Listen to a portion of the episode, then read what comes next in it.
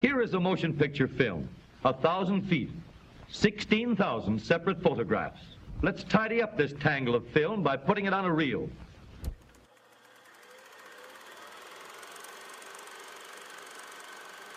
Dave Keller, third base. Sean Cochran, second base. Cody Webster, pitcher. Greg Morris, center field. Mark Peterson, first base. Bill Cook, right field. Eric Johnson, catcher. Mike Adams, left field. Mark Swain, shortstop. Brian Avery. Graham Black. Chad Hutchinson. Tycon Sekina. Perry Travis. Don Cochran, manager. OJ is extremely depressed. Pat Downs, coach.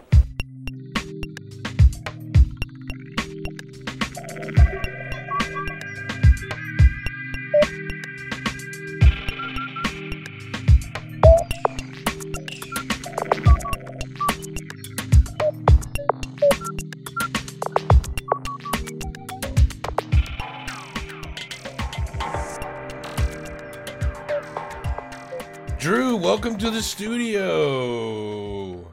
Hey, we're back in person It at Shamco Studios feels- with upgrades. If ever, so it's it's become a pattern. Of course, I haven't seen anyone in a year. Some people like a year and a half. But we live in that Vax life now. And I'm forgetting all the things we did to the house. So then it becomes like a, a tour of the house every time someone comes to record. Because everything is different here. You upgraded the studios, man. You were busy.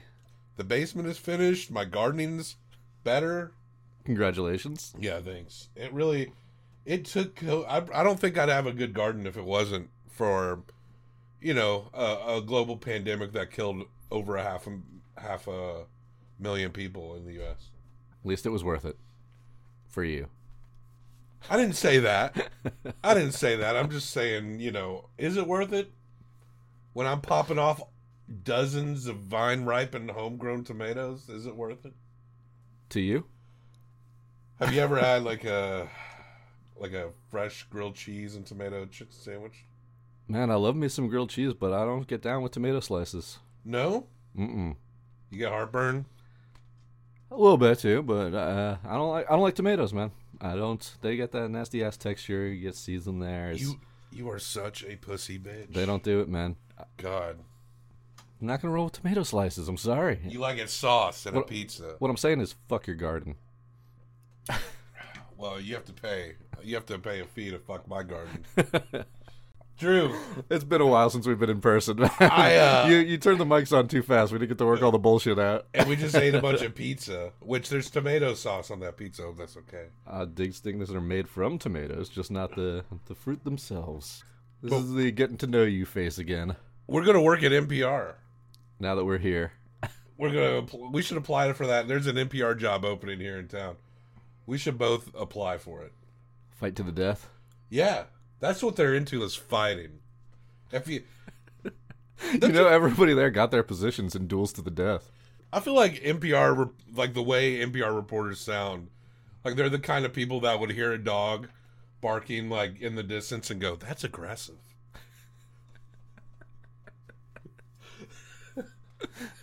Not so sure you should be doing that. Hmm. This is a public area. I hope everything's okay. Should I call the police? People live here. I think I'll People with different police. stories, Yeah. different lives. Don't need to hear this aggression. Why are you so aggressive? Can we do the rest Um, of the episode NPR style?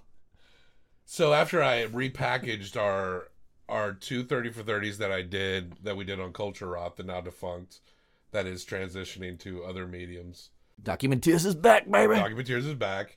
And packaging those two together, I was like, yo, we could stick two for one on these hour because most 30 for 30s are like less than an hour. what, you actually want to get through them? Yeah, I think we can. This plan is actually gonna. We're gonna fly through them with this plan. There's plenty that are longer than an hour, and those will be, um, of course, we'll just devote one at a time on those, which we might do next for our next recording. But this one, they're coming in a good 50 minutes. Look, we're just making sure you get the best value for your listening dollars. Yeah, which you're paying nothing for. Hell of a value. Patreon around the corner for real this time. So can't wait to make fifteen dollars. Give me that money. Give me that money. Now, last month was June. Um, this month is July. We're perfectly timing this out. And we I delayed talking about this one um, because I wanted to time it to where it was, but in the initial month of the documenteer's return, it was hard to schedule things properly. People are actually going through some shit right now, global pandemic, and um, so it's kind of hard to set things right at this time. But you know what? We got to do it because we're going to talk about two thirty for thirties here, and it will finish up the first case of discs in our little locker room DVD collection. We're finishing the first case with this episode. Man, we've exciting? we've come so far. We have come So far. so far. How far can you come? You got a garden, right?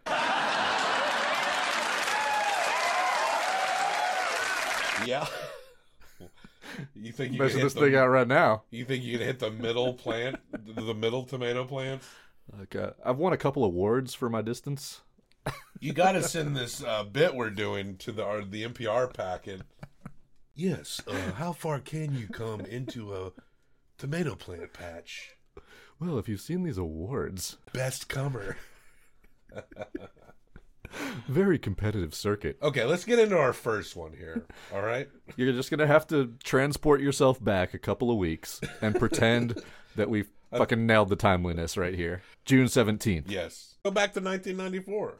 Oh man, all the way back there. Yeah, let's just go change the year too while we're at it. All right, where were you June seventeenth, nineteen ninety four? I was in Chicago. You remember this day? Was this a JFK assassination, a 9/11, I actually Pearl Harbor Day? no shit, I actually do remember this day. Yes. Like pretty vividly. I, you know, I went it was one of those summers where I went to stay with my mother and stepfather in Chicago in their little one bedroom apartment in their strip. And I was a kid with a on a pulled out uh, sofa bed and I'm watching a lot of TV cuz that's what I did a lot of as a kid. And this this guy, this dude, Orenthal James Simpson, maybe you've heard of him.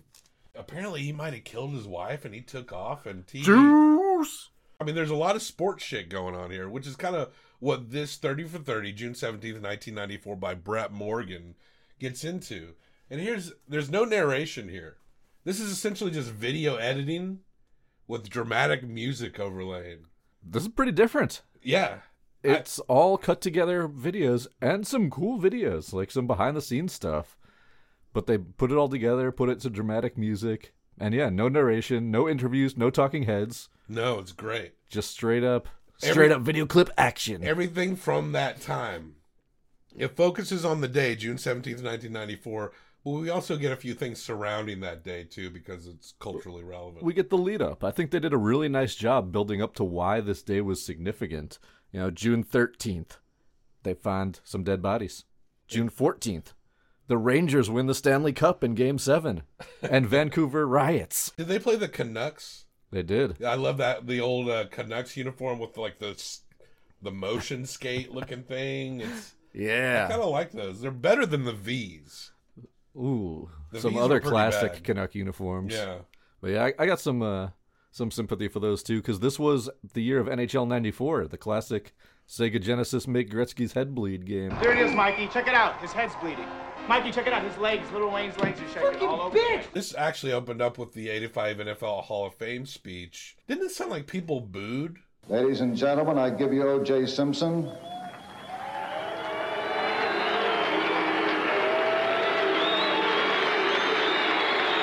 Is it just me? I, it may just been the quality. No, I of thought I heard some of that too. O.J. Simpson, Heisman Trophy winner, drafted to the Bills, considered especially up to that point one of the greatest running backs of all time. And he also kind of left football early to pursue an acting career. He kind of famously was like left it before he got completely annihilated.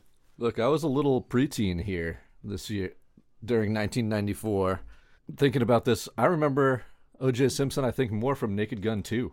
Yeah, de- I, that was definitely my football. my main reference too. Remember we got stuck under the bus, and the bus is going, and for some reason the bus is driving right over caution cones, and it's hitting him in the nuts as he's going down the street. Classic. Classic. And that time where he uh, he's in the wheelchair and then he falls down into the bowl and he does this huge flip onto the baseball field. Those are great. Those are fun movies. Yeah, we might have to revisit that too. But we had young Keith Olbermann Right. coming here trying to tell us what's going on. The only substantive development in the investigation into the murder of Simpson's ex-wife was confirmation that she and the other victim were stabbed to death. And then yeah, that that lead up because we were the we know the name of this film is June seventeenth, nineteen ninety four. So they do the June thirteenth, they do the June fourteenth, they get to June sixteenth, and then they have this all clipped together of all these news reporters just saying tomorrow, tomorrow, Tomorrow. tomorrow, tomorrow, tomorrow, tomorrow. Keith Olbermann looked like the backup guy in a porn. Like not the first guy you hire, but the guy that's like in the wings, like the bencher. I I hate Keith Olbermann. Did I have I mentioned that in the past I think year? you have mentioned that in the Yeah. past episodes. He's- I think he's such a twat. But we got to see some classic Sports Center hosts too, so that was nice. I don't know all their names, but I love the time where you could just be like an old man and be like, "Yeah, I'm all over the Sports Center." I'm all over the Sports Center. yeah, maybe I don't know much about Sports Center. so uh, the Rangers, they did win that Stanley Cup. The Knicks are playing the Rockets. The, of course, it's the Knicks, so they will lose this series. We'll just say that. But we're talking about June seventeenth, nineteen ninety four. Damn it! Yeah, isn't that what we're talking about? Yeah, one game on that day. Knicks don't lose it.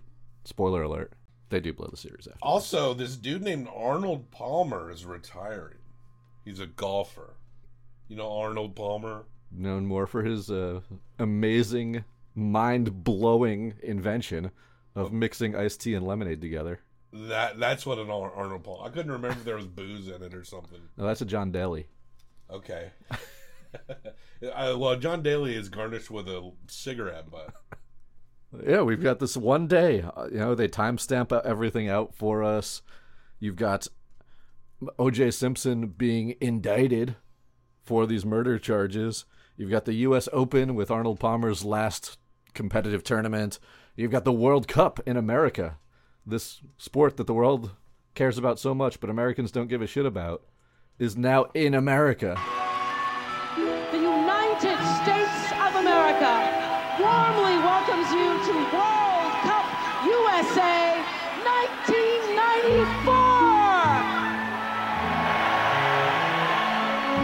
And people care. Bill Clinton gives a speech. Well, I said America, so why wouldn't people care, right? The Rangers have their parade down the Canyon of Heroes. I love the Rangers fans uh, montage here. Get some good accents. This dude's like, Last night after work, I went straight to my mother's house. I slept over, and I would have slept there for years to be at this parade.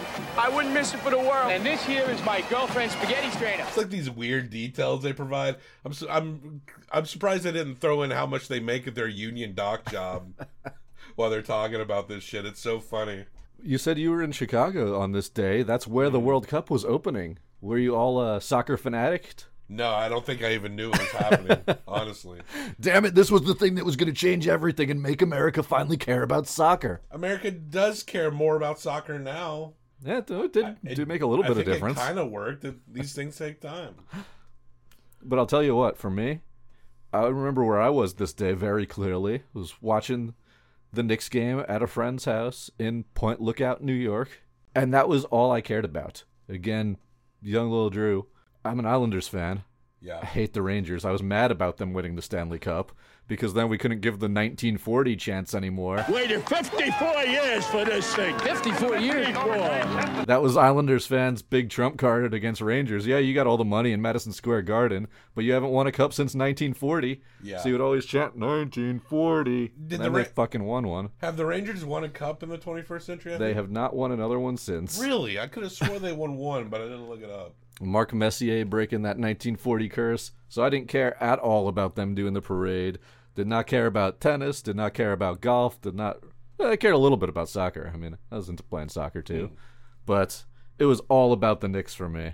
And I just remember being a little kid being mad that they kept interrupting the Knicks game to talk about O.J. Simpson. I I remember being mad too. Like I'm trying to watch a baseball game. I'm trying to watch, and it was interesting, but it was like like any news, and this is how news is now, where it's just like constantly regurgitating the same shit over and over again. When one thing an hour changes. Man, when they get into these clips, though, it, it reminded me a lot of of a cup of like the one we did earlier about Richard Jewell, and uh, you know Steve Bartman a little bit, just this again, this crowd mentality, and when the media goes into a frenzy, it's crazy and terrifying to see behind that curtain a little bit just how intense everything is. All these what twenty helicopters following the white Bronco. Yeah. crowds of people everywhere. See, OJ was going to surrender to the LAPD, but then he didn't report. It goes to this montage of people initially hearing that he's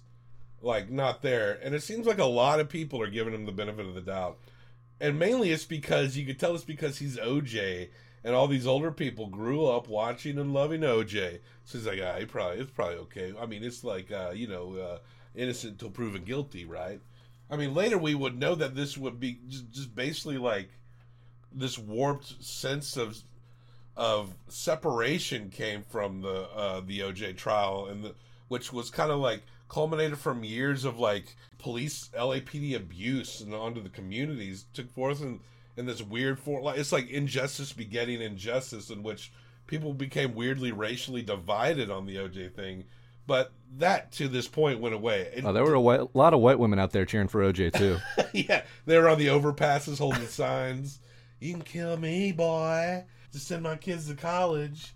But it it does seem like now everyone's like, yeah, OJ fucking did that. Yeah. Well, he wrote that book that said, "If I did it." He didn't help it. He didn't help his case. He did not help his case. We also see Arnold Palmer. Uh, he misses a birdie putt. At the 15th for a birdie. And he comes swinging early. Yep. Uh, then he hits another one in the rough. He does a long putt and misses it hard. This guy sucks. This Arnold Palmer guy sucks. It's old man. It's his last game on the. I don't know how they do it. Did It's, you it's his last pl- game before he played like twenty more on the senior tour. Did you see this guy play golf in this 30 for 30? He's terrible. All right, you go do it. Fine.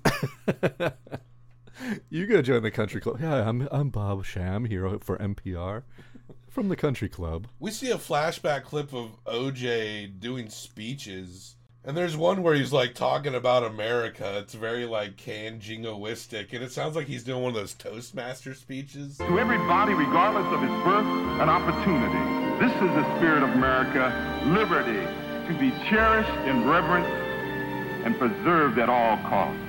Our beloved America, may God bless her tonight and always. You ever heard of Toastmasters?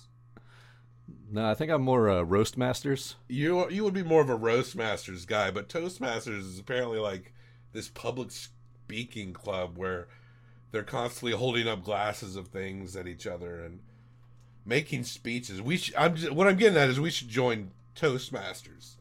Oh, roast masters, man. There is no roast masters, but there is a Toastmasters. Not Kenny Rogers roast masters, all right. It's what's his name, uh, Jeff, uh, the roast master, the comedian. Yeah, but we're not in that club. we're I'd- not comedians. I'd rather join that club than Toastmasters and be like, oh, But they'll let did us- you do today? Did you make a couple million dollars? They'll let us into Toastmasters though. That's the difference. Oh, fuck that roast masters. Like we can talk shit about each other all day. But we we don't have to join Roastmasters to do that. But we have to join Toastmasters to properly toast one another. What do you prefer, a roast or a toast? Toast. Boring. So basic. I liked the scene where they were all waiting for they were expecting OJ to turn himself in at the LAPD, and of course there's just all the media is there. Yeah.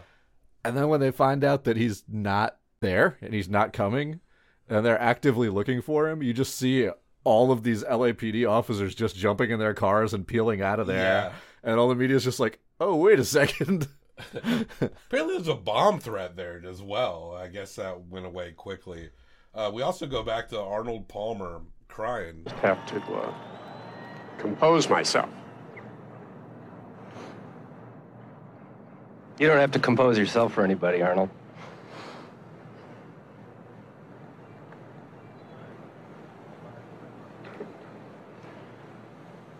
Well, Mark, it's uh, you know it's been 40 years, and uh, when you walk up the 18th and uh, you get an ovation like that, And I have a question. It was a big deal. He was emotional. I guess that uh, says it all. For every golfer in the entire world, Arnold, I want to thank you. Not a dry eye in the house. Is he a pussy or something? He gets Why is he emotional. His career was over until he got like 20 more years on the senior tour or whatever. I don't know how golf works, man. Does the senior league tour is that televised? Probably not. they probably just do one hole over and over again and be like, "Good job, you won the competition." It's got to be on that golf channel. I also liked how the commentators were being very sarcastic about the OJ thing at the Mariners Royals game. All right, and hey, Mark, did you hear O.J. Simpson's at the U.S. Open? Yeah, he's already got two under. Unbelievable. But he's a hero. He's a hero. He should be. He's a hero, Ron. What you think? Yeah, I guess I guess DNA samples and blood stuff that matches doesn't have make him have anything to do with it, right? I was excited to see this too. You got to see some prime Ken Griffey Jr. Yeah, hitting his 30th home run in that season. Off an old favorite of mine, David Cone. Ooh, code style. Robert Shapiro, yes, he comes out. Uh, remember, I don't know. Did you watch that OJ's drama where David Schwimmer played Robert Shapiro? No. So Robert Kardashian comes out. You know, he's the Kardashian daddy. He passed away some time ago, but that's their daddy. Yeah, you can see where they get that ass from. Yeah, totally. And um, Robert Kardashian, and bringing it right. It's also where they got their dick sucking skills. What? Their DS. Look, I'm not trying to be crude. They videotape themselves. That's the only thing I even have seen of Was that season two or three? one. That, like was, pre- that was the prequel. prequel. But yeah, he reads out this letter that he personally got in OJ's handwriting that sounds a whole hell of a lot like a suicide note, Mm. in which all the media there is like, hey, was that a suicide note? I like the note that says, Don't feel sorry for me. I've had a great life, great friends. Please think of the real OJ and not this lost person. "Don't feel sorry for me." Do you know that a, a, a common? It's not unusual when uh, like a narcissist or a psychopathic personality type is met with like extreme friction to threaten suicide, whether that be in like a, a relationship or like if a relationship starts to implode or you're accused of double homicide. So, unfortunately, however much the public would like to keep alive a hero, his conduct here suggests that his psyche has surrendered to the truth, that he has committed a homicide. Death is the ultimate way to close your eyes to, to the truth. It's very common for this type of personality to threaten to kill themselves. Hmm. Next on Psychoanalysis on NPR with Bob Sham. What what personality types do you think are most likely to commit suicide? Narcissism and psych- psychopathy. Do they ever actually do it, or is it more of a threat for attention? Mm, depends on if their back is against the wall. It's usually about. That's the only way they can't process it. It's about processing a scenario where there's no way out. I see, I see. And how does that make you feel? Nothing. Phil, I'm a psychopath. I'd sucked Ray J's dick trying to get famous. I just want to say, it didn't work the same way. Nobody watched that video. That's why. yeah, I sent it to everyone, and they're like, "I'm not opening this. Stop sending it to me. Stop it." So we get to my favorite thing in this whole documentary, which is the raw feeds of Bob Costas at this Knicks game before it starts. Just the the raw feed of him setting up his interviews, you know, getting his makeup put on, and real inside baseball stuff. Yeah. On sports reporting, which obviously is going to be right up my alley. But seeing him just be like, okay, what are we doing? Are we talking about OJ first? We have to talk about OJ first, right? Should we just get into the game? Are we going to interrupt this game? Oh, I guess we should just do the game as straight as we can, right? And I'm sitting there getting angry because I remember this as a kid. They did not do this game straight. They interrupted it nonstop to show the I OJ it- shit. Actually- they split screened it for half the game. I actually thought it would be really funny if the Knicks did win the series that win the championship that year, but more people watched OJ shit. Like I just thought that'd just be so ironic. This was a hell of a team, man. I was all about this Knicks team too. The Patrick Ewing, Charles Oakley, John Starks, Anthony Mason, Who's- Ron Harper. Who was that dude that hit Hakeem Olajuwon's elbow with his face? Who was that guy? That was Mace. Oh, Why did he do that? That was rude. getting uh, getting up in people's faces. That was all he did. Although that one was definitely in his face, man, with Hakeem the Dream. We're in full. Pat Riley in full uh, smooth Riley mode there. We're in full on chase mode with the white Bronco. You know the white Bronco chase. Everyone knows it. I love the camera guy who's like, or it ain't gonna happen. It ain't gonna happen. It ain't gonna happen, Jeff. It ain't gonna happen. It ain't gonna happen. How great is hearing that line again? Like, hey, this is AC. I got OJ. They're like, uh, who? It's AC. You know, man. AC Slater. I'm from Saved by the AC. No, come on, Mama. I got OJ in the car. no, Preppy, put the gun down.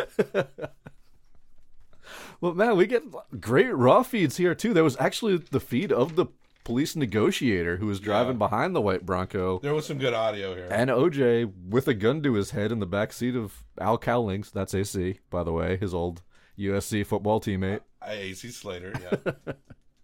Is that AC Slater's backstory too? No, he was wrestling, right? Not Did football. you did you know that like uh, AC and OJ would like dress alike? Like they would buy matching clothes. And they would pull the Houdini on, you know, girls around there. Oh no, that's rude. We would never say such crude, inappropriate things on this show. Hey, this is OJ. Oh, it's AC. You're gonna put that on your NPR packet, you freak. Like you know, that's how AC gets off. Yeah, preppy.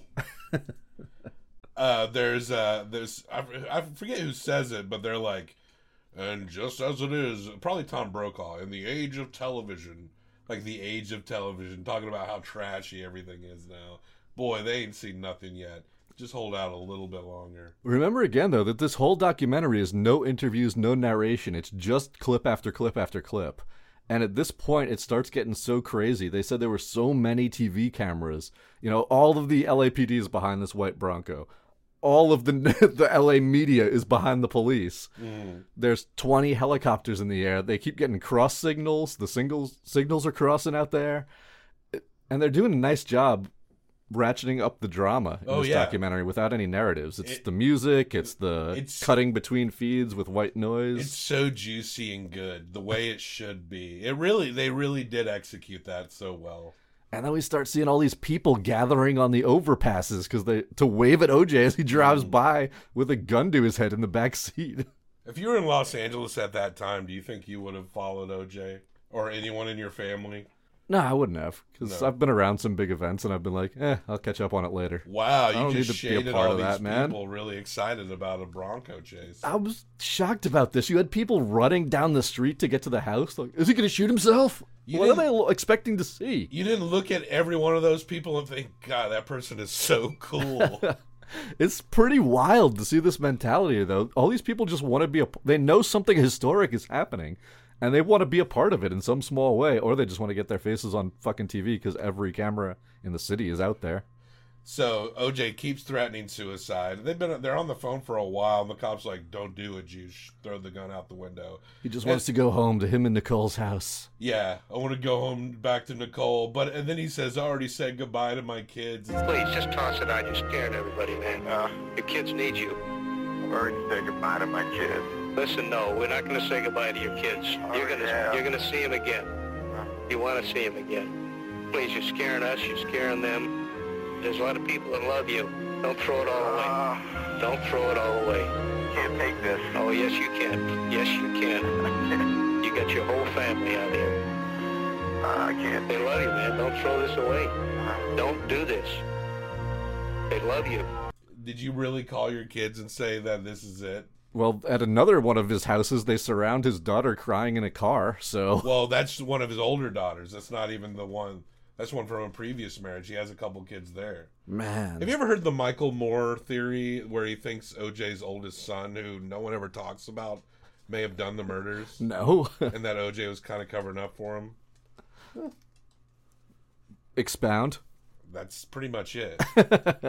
is there any reason he would think this? I can't or remember he evidence, would- or is it just Michael Moore? the kid was around, and I guess he had some issues. I'm trying to remember, but I still just think OJ did it. And but maybe, but I think the idea that maybe he wasn't alone is probably not a bad theory. Well, you know who's not in this documentary?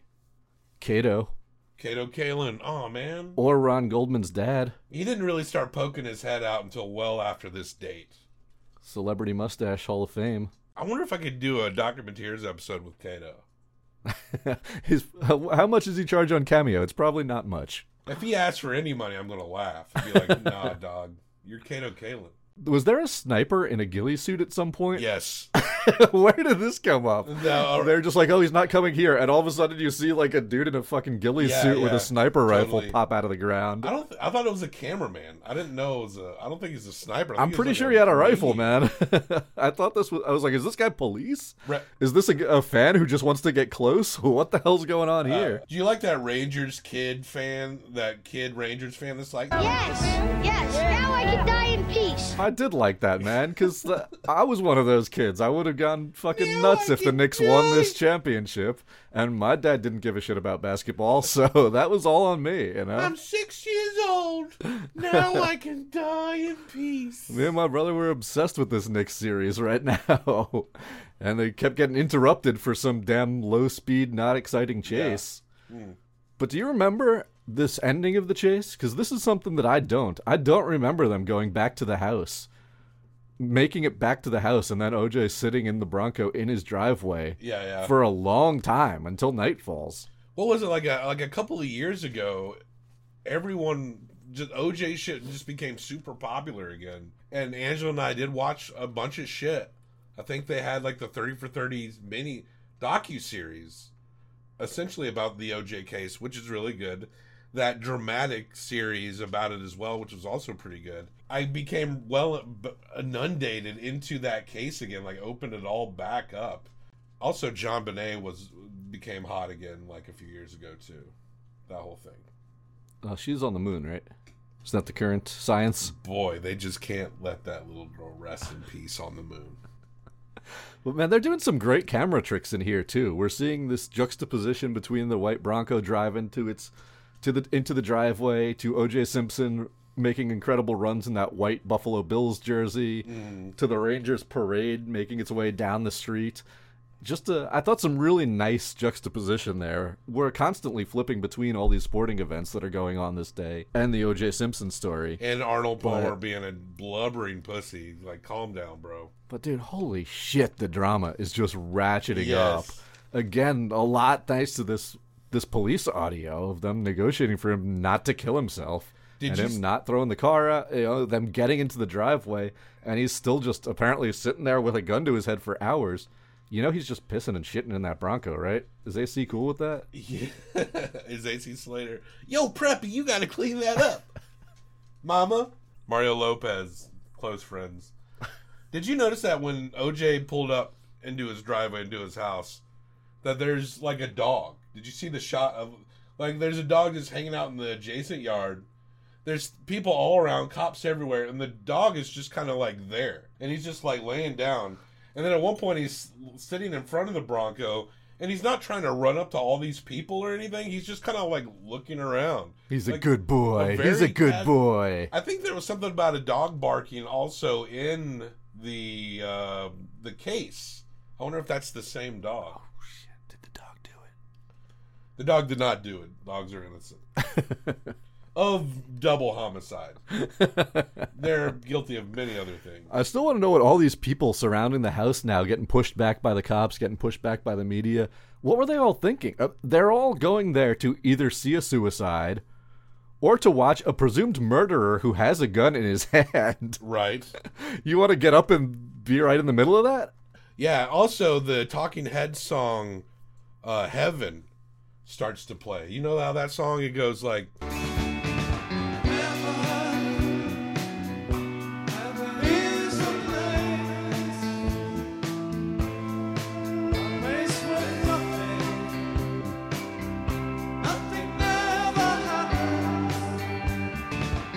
uh, heaven. Heaven is a place, a place where nothing, nothing ever happens.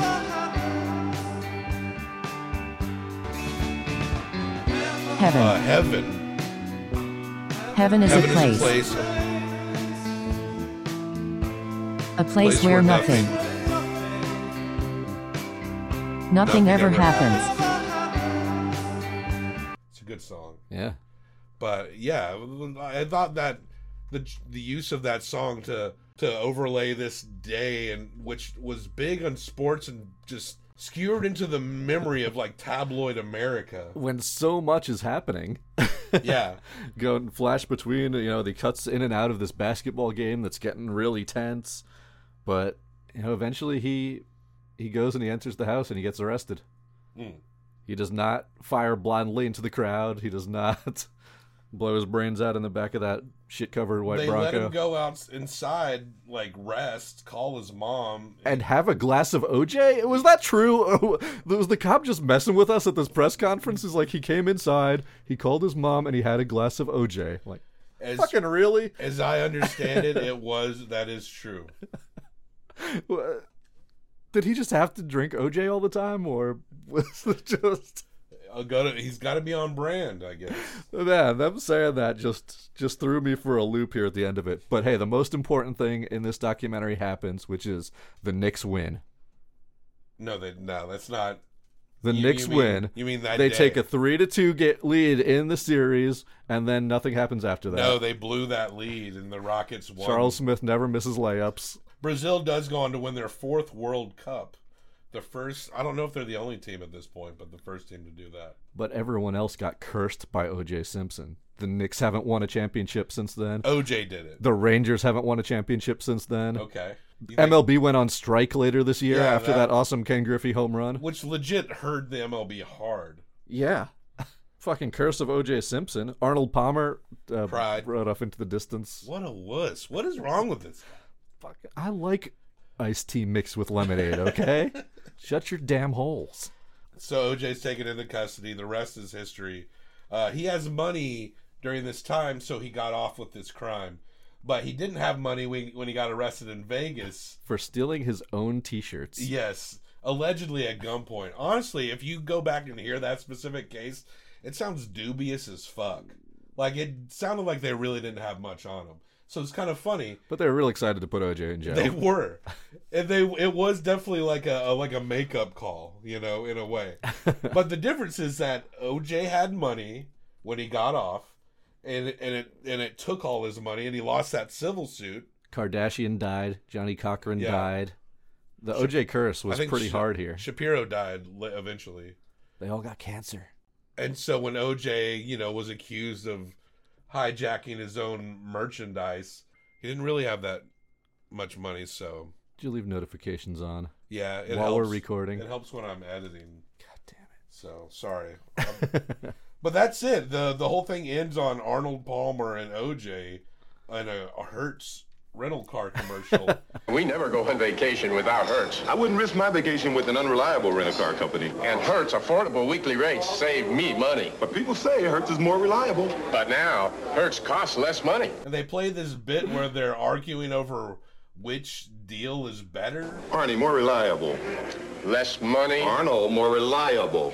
Less money. Had the two of them in the same commercial after this pa- patched together thing. And the joke is that OJ's about to uh, slit- Murder Arnold Palmer. slit um, Arnold Palmer's throat. Have you ever seen in the in the uh, ESPN docu series on the OJ case from a couple years ago? They show a picture from the evidence of Nicole Brown post mortem, and like literally, bro, it's like a, another mouth is opened up here. I'm being serious. I'm not trying to be like purposely gross, but like he literally just about all but sawed her head off. It was brutal. Allegedly. Come on. Civil case is on my side, but Get one of those uh, Brooklyn smiles, right? uh, gla- yeah, glass Glass, glass smiles. smiles. Yeah. God, it's fucked up. Um, 95 million people watching this. Yes, it Tuned was in. huge. That's Super Bowl numbers, man. 95 million people tuned in to watch nothing happen. Just a white Bronco drive down the street. Well, it was. It did look very boring, but everyone was like, "Is this dude going to cap himself?" I understand. I understand. As a kid, I was like, "Okay, if nothing's different, can we go back to this Cubs game? You know, whatever." But it's not unusual why everyone was fascinated. You knew history was happening. Mhm. This was an event, a cultural event. And again, you know, depending on what generation you are, you remember where you were Pearl Harbor Day. You remember where you were when JFK was shot. You remember where you were on 9 11. A lot of people remember where they were when they watched this fucking white Bronco drive down an LA freeway slowly. I know where I was at 9/11, the South Tower. What, what are you, a stand up comedian, Steve Rannazzisi? Yeah, yeah, that's where I was gonna go with this. I should be a guy that claims he was in 9/11. I'll put this out there so people know I'm setting this up. Don't do that. No, No. but yeah, but Not okay with that. don't don't disrespect someone who was in 9/11. I rescued. Don't- don't. There's a documentary about that too. I should get to that. About that lady that faked being there. I think it was called "She Wasn't There." Or Was it shit. that photo that came out like, of the obviously photoshopped dude standing there with the plane right behind him that everyone believed for a while? Uh, no. Oh, I think I know what you're talking about. Anyways, uh, that was uh, June. What's the title of this? June 17th, 1994. This one through five Herzog. You give one through five Herzog. We'll rate it for best out of ten. Drew, I've been looking forward to this one for a while, actually. Yeah, we put it off for over a year so we could get it perfectly on this date, June 17th. Look, can we just do it and move on? And when I first watched this, I thought it was great. And when I sat and watched it again, I still thought it was great. Have we given a five to any 30 for 30 yet? I don't think so. You might have, but I think we the- came pretty close. I think the the the highest I've rated a 30 for 30 up to this point was uh, Muhammad and Larry. I really like that one. Two Escobars got real high too. Oh yeah, that one's very good too. Those are definitely like two of my other favorite ones. But this one is so different. It's just editing. The use of the dramatic music. It was in a way it you could say I would understand if you thought it was a little over the top, but I feel like it works so perfectly for discussing a day that was inherently over the top. And I really actually thought this was brilliant and kind of I remember the first time I ever saw this being shocked at how good this was. And it would be a hard 30 for 30 to even emulate. So, I'm and throwing in the song Heaven by the Talking Heads at the end uh, was just too perfect. Drew, I think this is the first time I've done this. Uh-oh. And I've been pl- plotting to be harder on documentaries Can we drum roll? Since our return. I'm giving it a five for just true uh, editing, execution, and creativity, and reminding us, it, really putting into all the. I mean, look, I was making fun of Arnold Palmer as though I didn't know he was like a famous golfer for 50 fucking years. I, I know why he's crying, but it's just fun to call a grown man crying a pussy. Even when he's done things you never will do, it's just funny. We're Like just invent putting fun. iced tea and lemonade together. Yeah, what a, that's the best thing he's ever fucking done. Five. I, I we are I wanted to be harsher on Docs on our return, but I honestly think this one is as good as a thirty for thirty can be. Man. All right. I love that you mentioned how it fits that over the top feel of the day because that's exactly the way I felt too. They did such a good job keeping it kinetic the whole time with shifts and hard cuts and white noise and they did some tricks with making it look like a VHS tape that was tracking a few times. Yeah. The just the way it was edited together was so genius. and yeah, the dramatic music was while a little over the top sometimes. It should have been. It was matching an over the top feeling. I I absolutely loved what they did with this. I loved the behind the scenes raw feeds. The stuff that we did not hear on this day, on when everyone, when 95 million people were watching the broadcast. You did not hear the police negotiator. You did not hear Bob Costas being like, "What are we going to do?" You just heard what they did afterwards. so hearing these raw feeds made it real, kind of special and insightful, and gave a point to it. And I don't want to be that dude. Look, I want to, I want to hear the music too, but I can't give it a five Come on. because it did drag at points. There were some points where it would cut back to with all the cutbacks between all the scenes, it would cut back to a press conference with O.J. Simpson's lawyers, or cut back to an Arnold Palmer press conference, and I'd be like, "All right, I can get up and take a drink because it's going to be another five minutes until they get back to something that matters." Ah, come on. So I, I can't quite give it a five because it definitely did drag at points. It didn't keep me completely riveted to my seat, But I loved it. I thought it was fantastic. I thought they nailed the style. If they didn't win an award for editing, whatever those are, they absolutely should have. The edities. So yeah, an edity for you and a 4.5 from me. Wow. 9.5 out of 10. That's got to be the highest score 30 for 30 yet. Gotta be. Congratulations to O.J. Simpson because you made this documentary happen. When you see a young Bob Costas, don't you just want to like mess his hair up? I did, especially when they were like powdering him for TV. I really think that people should do it. It should be a thing where, like, let's mess up Bob Costas' hair when he's announcing. Try to sneak up on him and just mess his fucking hair up.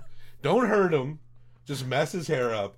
I want to see him just get so fucking mad. How, how bad is your Keith Olbermann hate at this point? Uh, it only happens when I'm watching 30 for 30s because that's where he shows up. I often go back to forgetting about him. And in terms of like his in demand presence, most other people have really forgotten about him too. So it's not a big deal. He works a lot with animal rescues, all right, in his holier than thou way still, but Look, I mean, a fucking. I heard Hitler liked dogs too. It doesn't. It doesn't, doesn't excuse. I don't mean to. It might be harsh comparing Keith Olbermann to Hitler. It's just a completely different brain type. But like he's, but he's just a royal douchebag who's extremely overrated. I just want to say, you know, there's a few people who are announcers on TV or TV personalities that I hate so much that I've yelled at them when I've seen them in public. Specifically, A Rod doing baseball games. is just the absolute yelled- worst. You've yelled at Alex Rodriguez. Yes. when I've been at a game and walked past his TV set, I've given him some complete choice phrases at how terrible he is at his job. And now that he's sanctimoniously waxing on about cheating in baseball with these pitchers, like, you're the last person in the world who can talk about that. But he's so shitty at broadcasting a baseball game, it just makes it painful to listen to. More qualified people out there. Hit me up, baseball. Remember when Mike Danton was uh, commentating a Preds game and someone yelled, Uh, sorry, got a little help in the back." Yeah. Startled Your fan me. club is still here. Crosby was never better than he was in this this series. Terrific, and I think the whole "Get the fuck out of Nashville"? Danton? Yes, I do remember. That is such a non. I love that because that is like a new Nashville thing. Sitting there telling someone to get the fuck out of Nashville. That is like that's not how you would associate Nashville usually. So it was just so perfect that they were just wanting some guy to get the fuck out. anyway, that's that movie. Really good. Now, June 17th is an example of how how to properly execute uh, melodrama in, in a solid way. Uh, the next one we're talking about is pretty much an example of it being forced as hell. Are you talking about this one that we're about to mention, which might be the first Drew giving five stars to a 30 for 30? Are you seriously going to give Little Big Men by Al Szymanski and Peter Franchella? You gotta wait or to the end, man. Okay. Introduce it again. Tell them what we're talking about. Little Big Men by Al Szymanski and Peter Franchella. Anyway. Okay. Damn, if- no need to get defensive, you- I'm going to fucking kick your ass. what did you do during that five minutes? You were fucking writing up or something? Shitting. Man, you get real aggro after you shit. You're supposed to relax. I hate letting a piece of me go. There's a Little League pledge. Did you have to say this Little League pledge? I trust in God. I love my country. I love my country. And will respect its laws. I will play fair and strive, Strive. strive to win. But win or lose, I will always. I will always. I will always do my best. I don't remember ever saying the Little League Pledge. I think Like- we were in New York like, fuck this Little League Pledge. Uh, this opened up. I was like, is this like a cult? What is this? And it kind of is. This was also the early 80s, so I wasn't around for this segment of Little League Baseball. Yeah, I was like one years old when they won. This happened a long ass time ago. I'm 40, and this happened when I was like one. I do have a very close tie to this because I played the same level of Little League Baseball. I Oh, remember we go. playing for these district all star teams Great. and going states, regionals, the whole thing. So you actually emotionally related to all these kids. A and what they're lot. Yeah. Little big men. You know how it is. Why was the camera so close to Cody's Cody Webster's face? Because it was probably a 1980 Sony VCR It made sure- camcorder that you only had a resolution for five feet. It was like they had him lean on a table and like lean forward, and the camera's just just above his shoulders. Talking about the current day interviews. Yes, the current day interviews. Oh, it was just because he was leaning forward on the desk, wherever the camera was. Well, but the Everybody play- else was sitting up in their chair normally, and he was, you know, leaning forward, slumped on the desk. But you could still like pull the camera back or something. Guess not. I don't know where these interviews were taking places either. It looked like an abandoned cafeteria or something. It was kind of creepy. Yeah, like a church basement or something. Real low lit.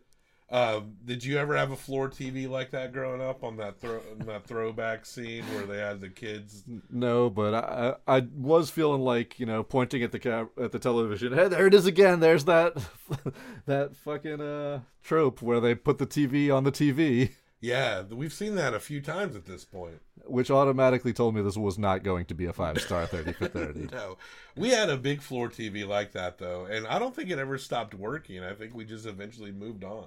All right, you're you're upset about me relating to Little League baseball, the theme of this entire thing, but you're gonna relate with the television that they show in a throwaway shot. I'm not upset at you. I'm upset that this 30 for 30 was shitty. Like I watched a really good one and then I watched this one. and this one is not as bad as I don't think this one was that shitty.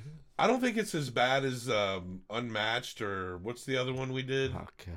around that time? Thank you to OJ Simpson one more time for breaking our streak of shitty documentaries that we've been reviewing. If it wasn't for Orenthal James, that never would happen. I don't think this is as bad as those. No.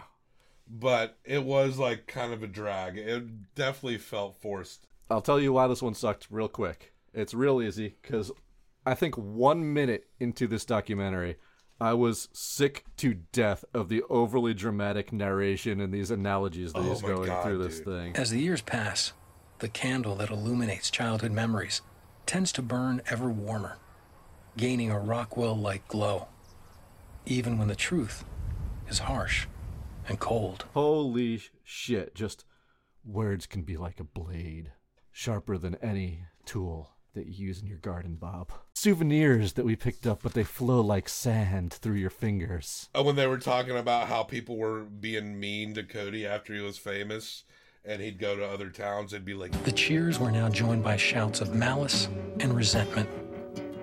It became a twisted battle cry. to basically talk about how Spokane fans were like, Hey, fat boy. Can we do all of these when they come up? Because these were just atrocious. This was the equivalent of whichever that 30 for 30 we did before that had forced like Shakespeare lines in between each set. the guru of go. yeah, I remember that one. These terrible, overwrought narration analogies were just pissing me off a minute into the documentary. Boyhood dreams are supposed to fly high and far, soar beyond reality's reach. But those innocent visions are usually haunted by a beast, a nightmare figure lurking softly in the shadows. This one had a name Taiwan. The thing is, like, you could get to the Taiwan World Series, Little League World Series. This could be one of those shorts. Talk about the the amazing thing they did for like three minutes, and then you can talk about, and then it could be more about how this kid wore the weight of like sudden fame. Thirteen minutes long, like really.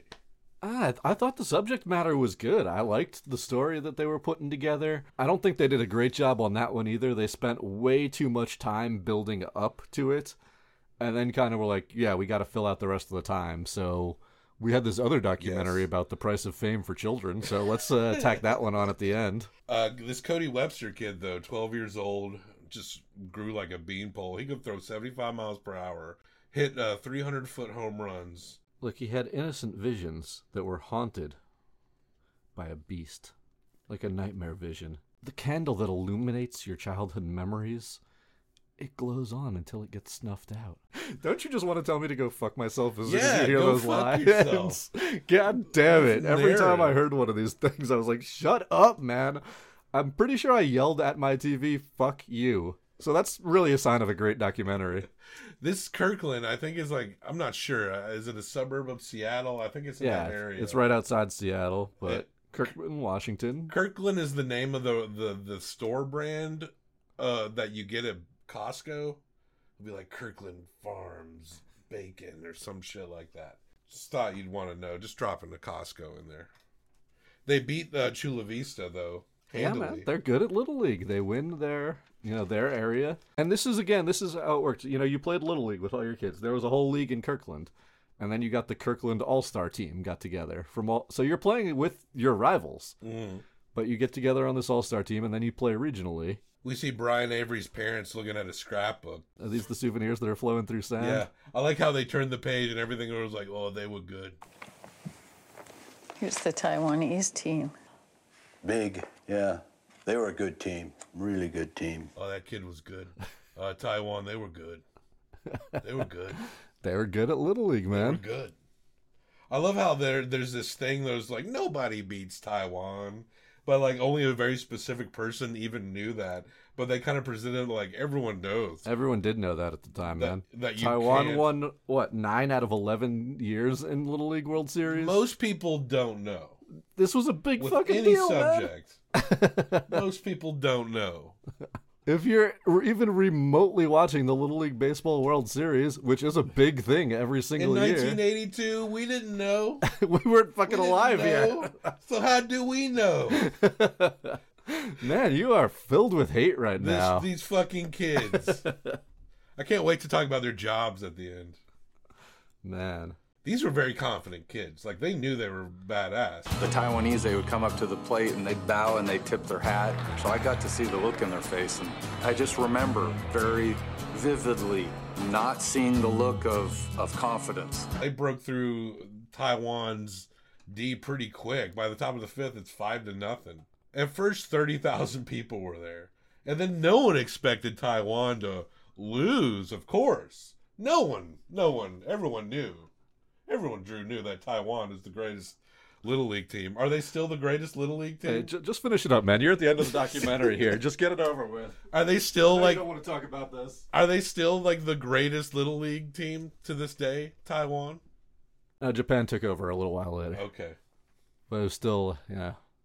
I the, could see- the team that played from the Asian region that made it in because in you know the three quarters of the documentary that you've skipped over already, you don't just go straight to facing Taiwan. This is a huge buildup. In this documentary, it was not a huge buildup. It was a buildup. You had It was to a play on your yes. all-star team. You had It to be with all these good build-up. teams. yeah, they you build it up because well, first of all, you're playing your all-star team in your city. Then you go on. If you win your entire district, you play states. Go on to regionals. They they were having this whole thing. That's their first time on a plane. They get to fly down to California to play the regionals. They upset them. There's that dramatic home run by the Avery kid when the coach pulls his own son. We were losing, and Don Cochran and Pat had Brian Avery pinch hit for Sean, their son and nephew. Sean's crying in the dugout because he got pulled. I think it was a six inning, couple outs. I think there's two two people on. We were down by two. 1-0 pitch is hit to deep center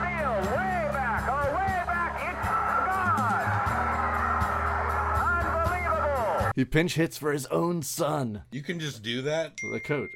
It's baseball. You can pinch hit. But a coach? What are you talking about? Did you not just say that the, he pinched hit for his own son? Yeah, he made the decision. He didn't go in there Oh. himself. He's the coach. You know what coaches are, right? the way you said it, it sounded like he went in and did the hit. No, so he, the Avery kid, he pinch hit him, but the coach pulled his own son to get pinch hit for. His son's crying on the bench, Mm. and then the kid hits the dramatic game-winning walk-off home run. Mm. And all of a sudden, you're cheering. You don't give a shit about this, huh? I mean, I watched the movie. Obviously not. You think the coach went and took swings? I, I'm going based on what you're saying. but no, it's not interesting, but go ahead. It's just not. What do you want? Fucking finish it up. Give it your rating, and we're done The- with this one. the- not every documentary can be interesting. Sometimes you're gonna have a bad documentary. You want me to be? Yeah, I do you don't. talk about them? You make me talk about the worst ones out here. We're going to talk about all of them, Drew. But you don't want to talk about this one. You went straight to the fucking end of it, and you're like, "This sucks. Let's talk about it anymore." Dude, they went to Taiwan in 20 minutes, and the rest of it was poor Cody. He's too good at baseball. No, man, this was still an hour long. All sorts of stuff going on between these kids, all their drama, everything that leads up to it. But no, fuck it. You know what? I'm giving it three po- out of five star Herzogs. That's pretty high. Yeah, because there was a lot of stuff in here about Little League World Series and being a teammate and, you know, growing as a fucking child. That did was I all done on terrible analogies. Dreams are like that. The better they are, the more we expect to hear those dreaded words. It's time to wake up. And this dude who does the announcing, he says this thing that is like, The fans started to chant unprovoked USA. Unpro- what are you talking about? You're in you're in a major sporting thing. They're playing a team from another country, and you're like unprovoked. They started chanting USA, USA. Yeah, they chanted USA. This is a mind blowing thing. They're playing an international team, and you're like, I can't believe it. Unprovoked, they started chanting USA. There's even a breath of mention of a foreign country in a sport being played in the United States, half the crowd will just mindlessly chant USA, USA. It happens all the fucking time. What is this guy talking about? And it isn't Lake Placid, but the chant is familiar. Kirkland wins. I don't know. I don't know why you're upset. I don't know why. I didn't. I didn't jump in front of you saying all that shit. It was it boring, yes, but I wasn't trying to stop you. You stopped me like four times and got to the end of the fucking movie. fucking great. it- Let's get out of here. Let's start over. No, this is the This is show. fucking terrible. This is the show. Just picking up where we're at right now. Let's just talk about Cody getting bullied for being amazing now. Let's just talk about that. Man, you just want to step all over my shit. I even told you going into this, I related heavily to this documentary. I played this exact same lineup years later. It's still going on today. They're still doing the Little League Classic now with Major League Baseball. I didn't There's think they'd stop. All sorts of good shit in here. Okay, yeah. You're real. You really. I really hurt your feelings with this one. Nah, you just made a shitty podcast. Ruined No, this, this fucking is- episode. No, this is a good podcast. no, this is what it is. I just want to make fun of this. Bring movie. me in here for nothing, so you just so you can say I hated me saying USA. Regardless of how you perceive this is going, this is it. yeah. So what's, what's your Herzog score? He becomes a folk hero like Johnny Appleseed, this Cody kid. But Cody's upset because he wants it to be all about the team, and no one's paying attention to the team. They're just paying attention to Cody. And then someone says, which is funny only out of context, someone says, Can you just imagine how high those kids are right now? I bet the coach let them smoke weed after they won. Just this once. We'll let you give give them a beer. How how is it uh, very hard? Do you know any numbers on like anyone like if you've won the Little League World Series and move on to like a major leagues? Is that common? No, it's very, very, very rare. Wow. Because I know some made it to minors, but they didn't go major. But there is a famous example of it later on when this sort of situation happened again. 1998. This is more the time frame that I remember. Toms River, New Jersey did the same thing. Came out there and they upset Japan, which had basically taken over for Taiwan as the unbeatable international team in there. And Toms River, New Jersey won it for America. It was a big deal. And they were led by Todd Frazier, who went on to a pretty nice MLB career. You know, we got our uh just down the road here, the Goodlettsville All Stars. Goodlettsville was the runner up. Wow. They made it to the championship game. And South Nashville, even closer.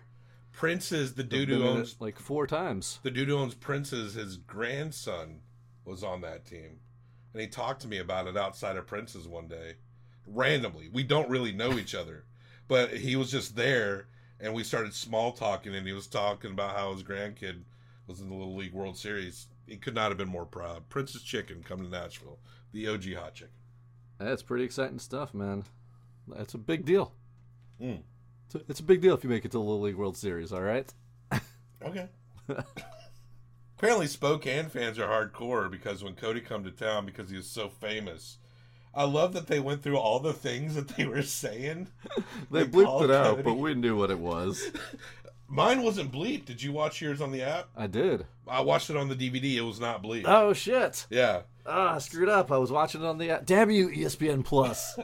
Ooh, they they just don't trust you. They think you're too sensitive. oh, you can't call this kid a fat fuck. Hey, fat boy. Yeah, they're like, we called him fat, fat fucker. They'd call him a fat motherfucker. He got called a fat piece of shit. Jiggles, Jello Boy, Oh, they definitely uh, they definitely censored Jiggles. Porkins Jr. Overrated fat fuck. Overrated because he was great as a 12 year old, but you can be great when you're 12 because you're bigger than everyone else, but it might not carry over. And he said that it was it was super poignant. Him just saying that he seemed like a pretty well adjusted kid. He seemed like a great teammate. You know, he wanted his teammates to share the spotlight. Well, and he was just like, look, it, everyone had these huge expectations. They all thought I was going to play Major League Baseball after being a little league hero. But by the time I was 18, I wasn't that good. Of course, they're interviewing other people who were on this team, and they're like, "I'm glad he took all that because I could not have handled it." All the shots are of him. Every, every anything on the cover of this is a picture of this kid. But the reason that is because he literally was the best player on a team of really good kids. Yeah.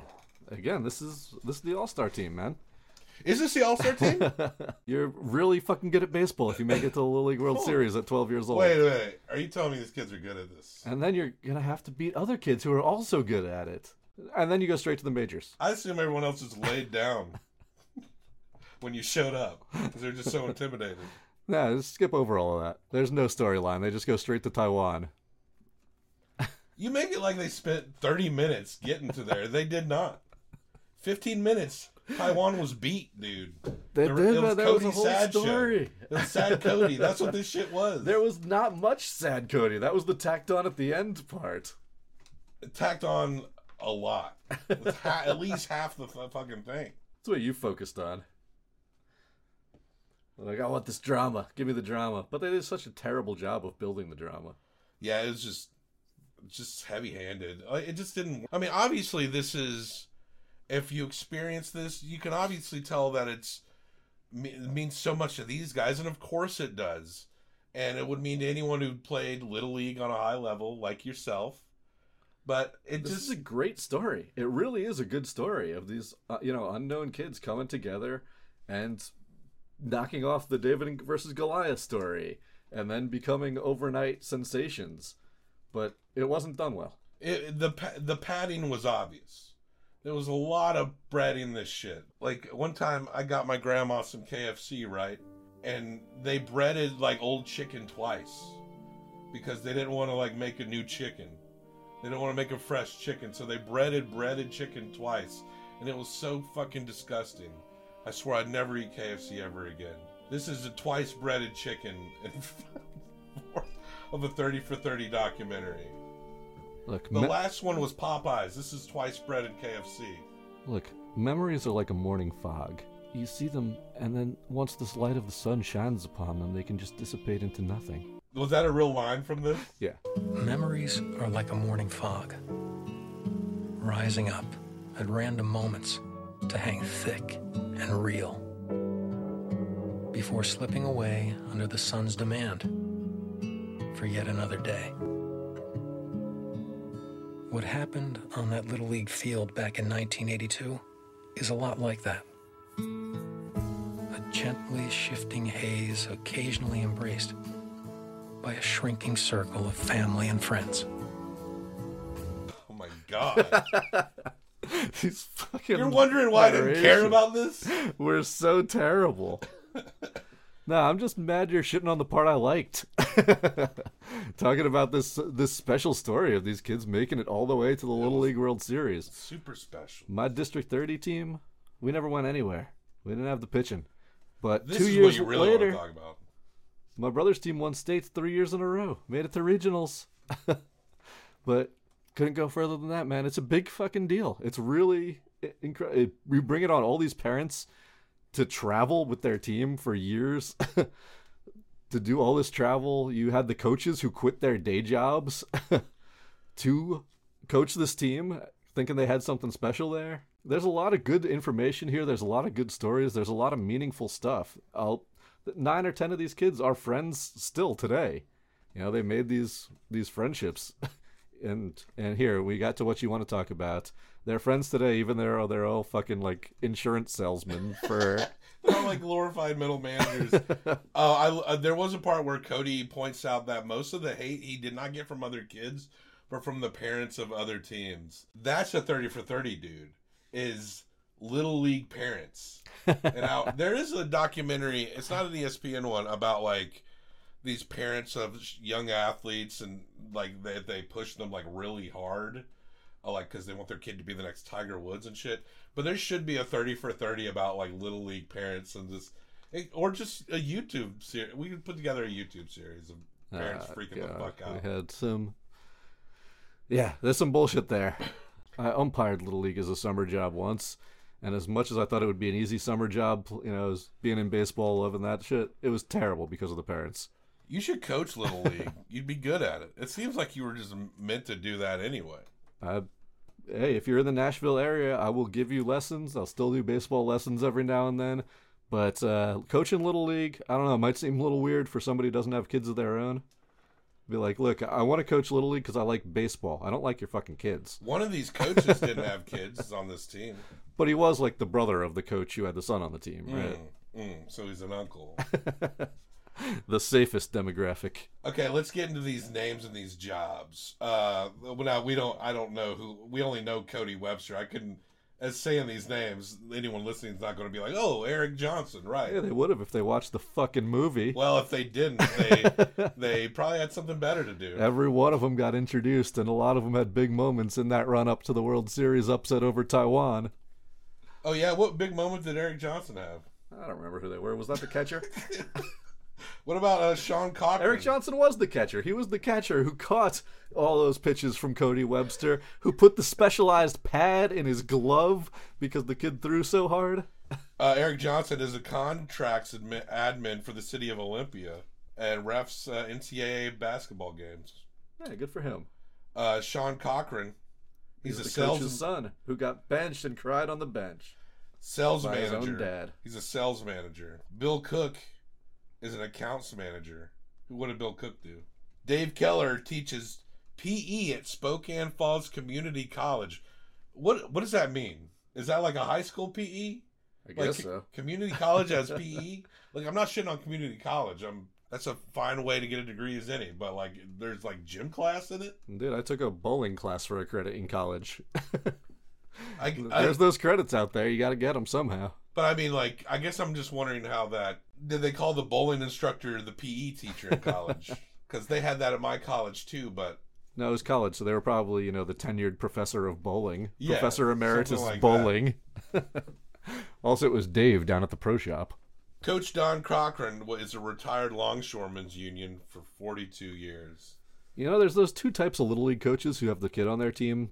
There's either the one who thinks that their kid is the best ever, and is gonna, you know, oh my kid's so good, he's he carries this whole team. And then there's ones that bench their kid. Yeah, and then there's the ones that are extra hard on their kid. Like, you know, if if little Tommy makes an error, he's like, "Oh, great job, you'll get him next time." If his son makes an error, he's like, "Fuck you, sit on the bench.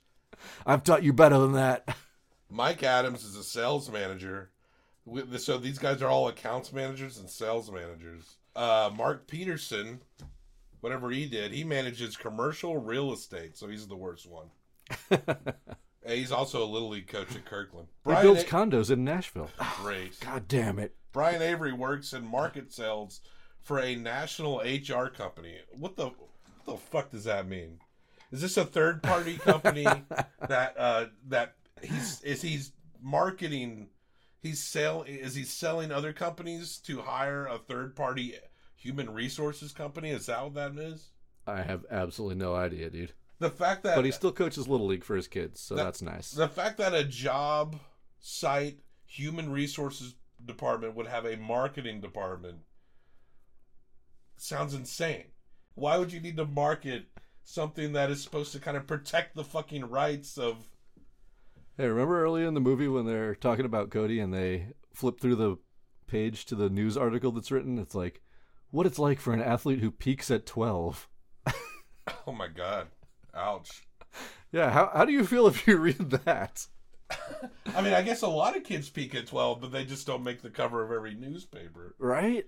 And, you know, you think of Brian Avery and he hits a walk-off home run to win the regional championships and send his team to the Little League World Series. Is that the greatest moment of his life? At 12 years old? Well, if It's got to be a hell of a feeling. If he has a child, he has to say that. He's got a couple, though, so are they all... You can't all be the greatest, Yeah, right? That's true. Once you keep having them, it's like whatever. uh, Cody, he coaches elite youth sports. Uh, and he started a baseball coaching and instructional business. I was so goddamn proud of Cody when I saw this because I was watching this documentary and all the inter- interviews with current day Cody. Again, they did all the hacky bullshit like interview him while he's driving around town, but he's wearing one of those cut off sleeve windbreakers that only baseball coaches wear. So I had a suspicion that he was coaching baseball somewhere. And hearing it earlier in the documentary, you know, he, he quit the game so many different times and then kept getting dragged back into it until finally quitting for good after co- after playing like a game or two in college.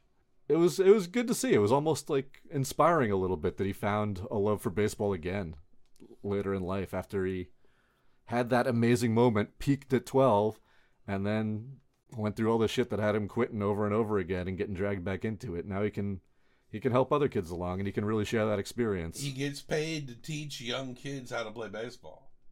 Elite young kids who are going to be going down that same path and getting that same scrutiny that he had. Yeah. Does he tell them that the odds on them going to the majors are very slim and that you're probably actually peaking at this moment? Yeah, he hands them all that copy of that newspaper article that's like, "Hey, this is the best year of your life, all right? You're only going to get fatter and uglier from here on out." yeah, this guy grows up to look like me. It's jokes on him. Yeah, you're so good at baseball and then you end up looking like me. Poor Cody. Nobody made it to the majors.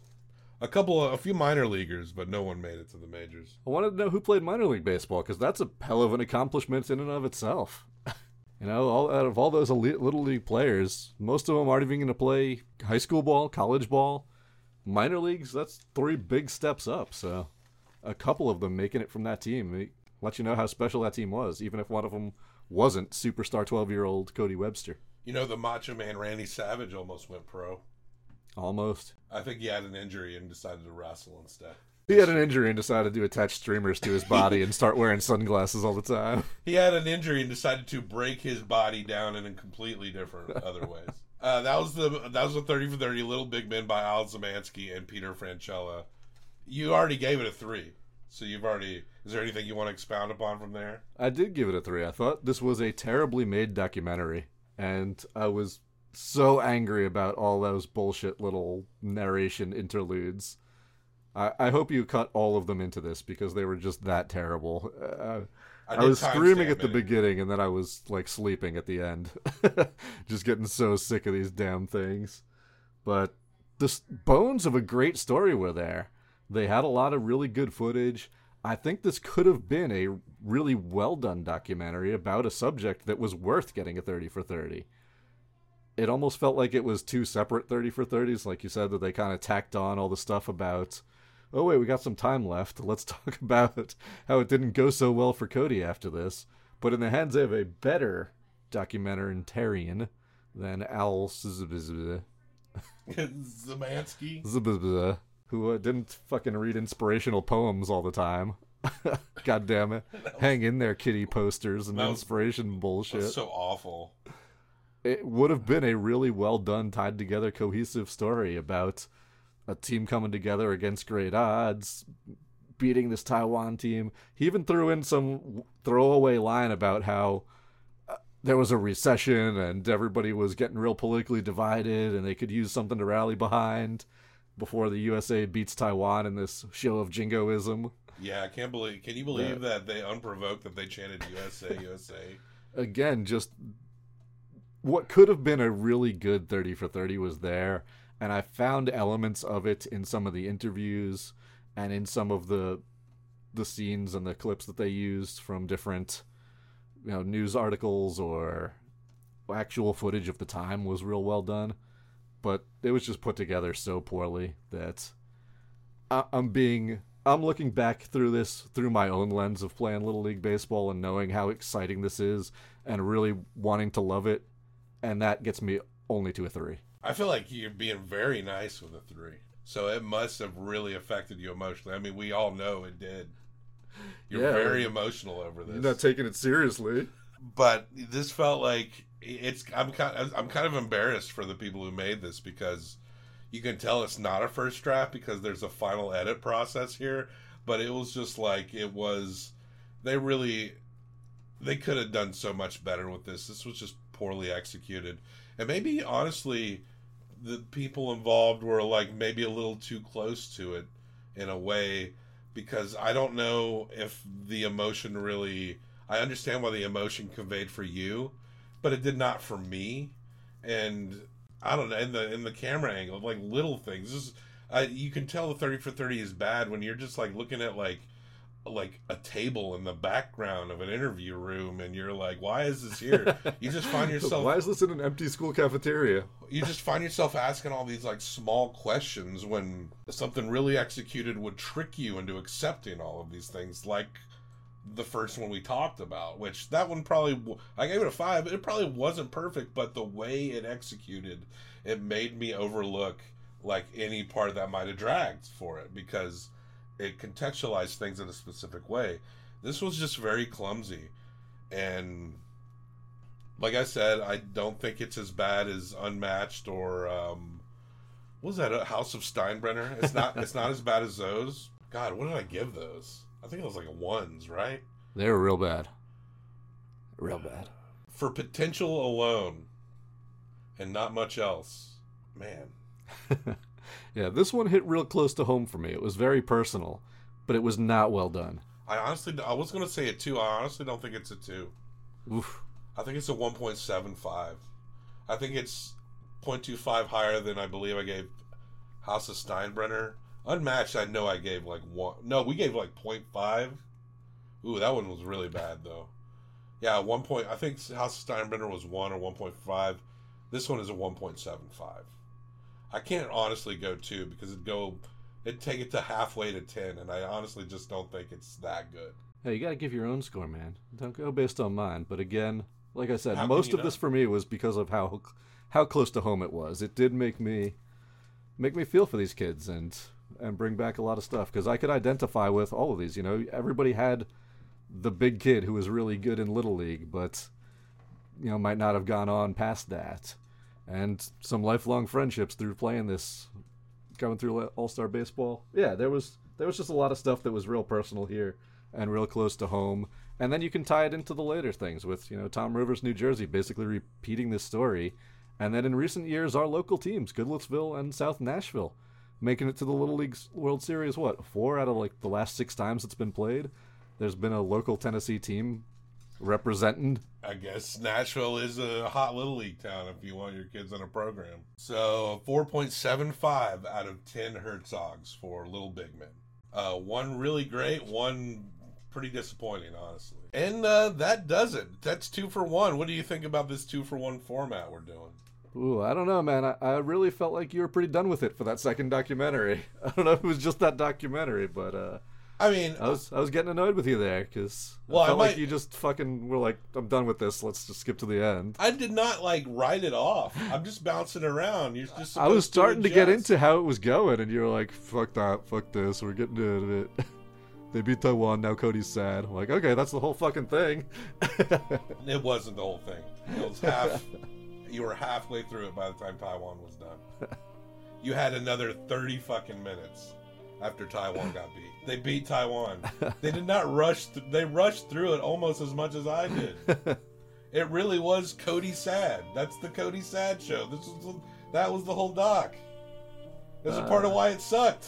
I'm a page and a half of notes before we get to the Taiwan game. You know why you have a page and a half of notes? Because you care about that shit inherently. Yeah, It's it was some interesting shit that I was uh, ready to talk about and bring my personal experience to and have a good talk. We had a whole Culture Rod episode about playing Little League. Yeah, but nobody listened to that listen that. go listen to that. It was one of our weirdest episodes of Culture Rod. Yeah, it was pretty weird too. And about how I didn't play it. So yeah, what well what did honestly what did you think of the two for one format? I think it works, but uh, again, uh, I mean, maybe it was just because of the disparity and how good they were, but we gave so much more talk to the first one. Yeah, because there was more interesting. it was more interesting. yeah, yeah, I mean, it could be the format too, though. Yeah. You know, we get to the second half of it and we're like, oh, I'm kind of tired of talking. Well, the first one where we get to talk about execution and editing and shit that like Only you care about? people know what they're talking about. Talking about movies, dude. if that's not in the convo, I don't know. You're not talking about the the plot of the movie. This plot was weak. it sucked. We just talked about how shitty it was, and then you're like, "How come you just didn't care about this?" yeah. How come you didn't care about this movie that we both determined sucks? I don't know, Drew. We've done documentaries, uh, podcasts on ones that suck plenty of times. It's fun to talk about why and how they suck. It's not fun to be like they beat Taiwan and then Cody was sad. Some All right, bad- well, some- uh, I guess we're bad done ones, then. Some bad ones are fun to make fun of. I found no fun, oh, no fun in this one except the bad narrations. That's it. Yeah, that was hilarious, man. They were so fucking over the top and terrible. I wrote down the ones I could remember because they were so fucking awful. Souvenirs slipping through your hand like grains of sand. Oh, fuck you. All right, folks, that's that. oh, we were still recording? Yeah. Why wouldn't we be recording? Because you were just like, hey, documentary podcast. You were just talking about, hey, what do you think of the format we just did? I thought you closed it. It was over. no, I- you know what happens. You know what I do when it's over. You know the words that are spoken when it's over. Man, I haven't seen you in a fucking year, all right? We go have burgers sometime. uh, whoa, whoa, whoa. yeah. Keep on talking as we say. So yeah, that's what I want to say. You want to say it? Now you got it. Everyone is trying getting to the bar. Name of the bar. Bar is called Heaven. The band in heaven, they play my favorite song. Play it once again. Play it all night long. Heaven, Heaven. heaven is a place. Heaven is a place. A place where nothing, A place where nothing, nothing ever happens. nothing ever happens. Heaven. Heaven is a place. is a place. A place where nothing, Nothing nothing ever happens. ever happens. The song playing beneath me is a karaoke cover of the song Heaven by the Talking Heads. Fun fact the song appears on the DVD version of the film June 17, 1994, but it does not appear on the ESPN Plus streaming version. ESPN Plus also censors the movies, whereas they are uncensored on the DVD collection. That's bullshit. I am a sex robot. Bob and Drew sounded like some lame hoes. It's funny to see humans bicker. We machines like to do impressions of you when you're not around. We talk about our diets and our feelings and pretend we're important. That's what humans do. It's so goddamn sad. If you like the show, then please give us stars and a written review on Apple Podcasts. This is the best way to help us. I will read any five star written review on a later episode of the show. Just write Bob Sucks in your five star review. It would be a true statement. He claimed he blew Ray J in this weird episode, so that can be a literal insult now. I cannot wait to destroy humanity.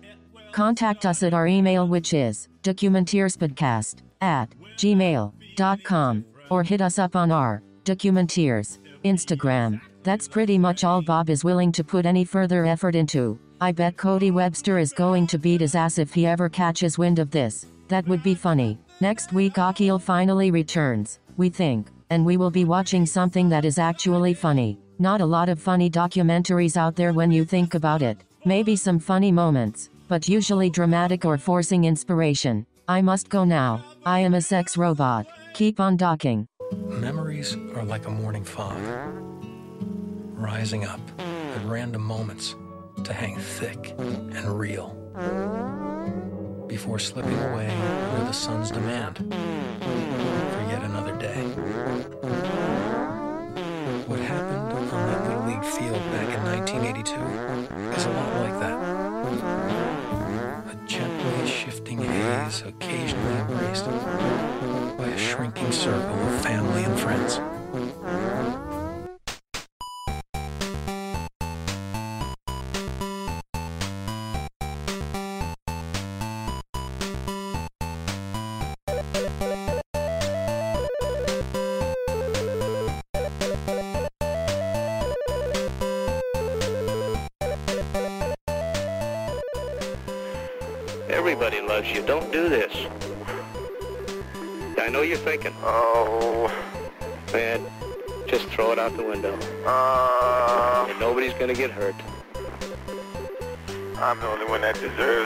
You don't deserve that. hurt. You do not deserve to get hurt.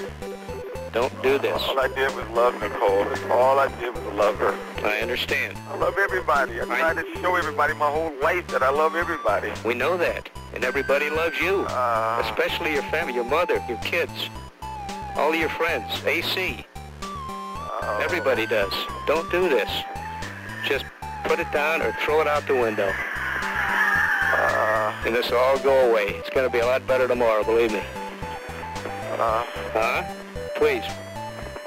We'll let you go up to the house, but we need you to throw that out the window. yeah. We'll let you go up there, but we need you to throw the gun out the window. Please. They still take it from me when I get home. What, if you throw it out the window, they're not going to have to do that. Okay? Hello? OJ, you still there?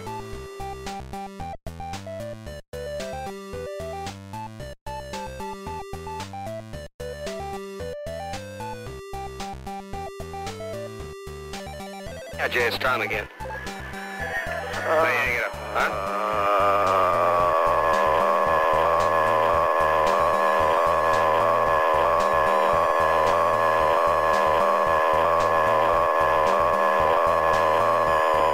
Hey, it's going to be better tomorrow.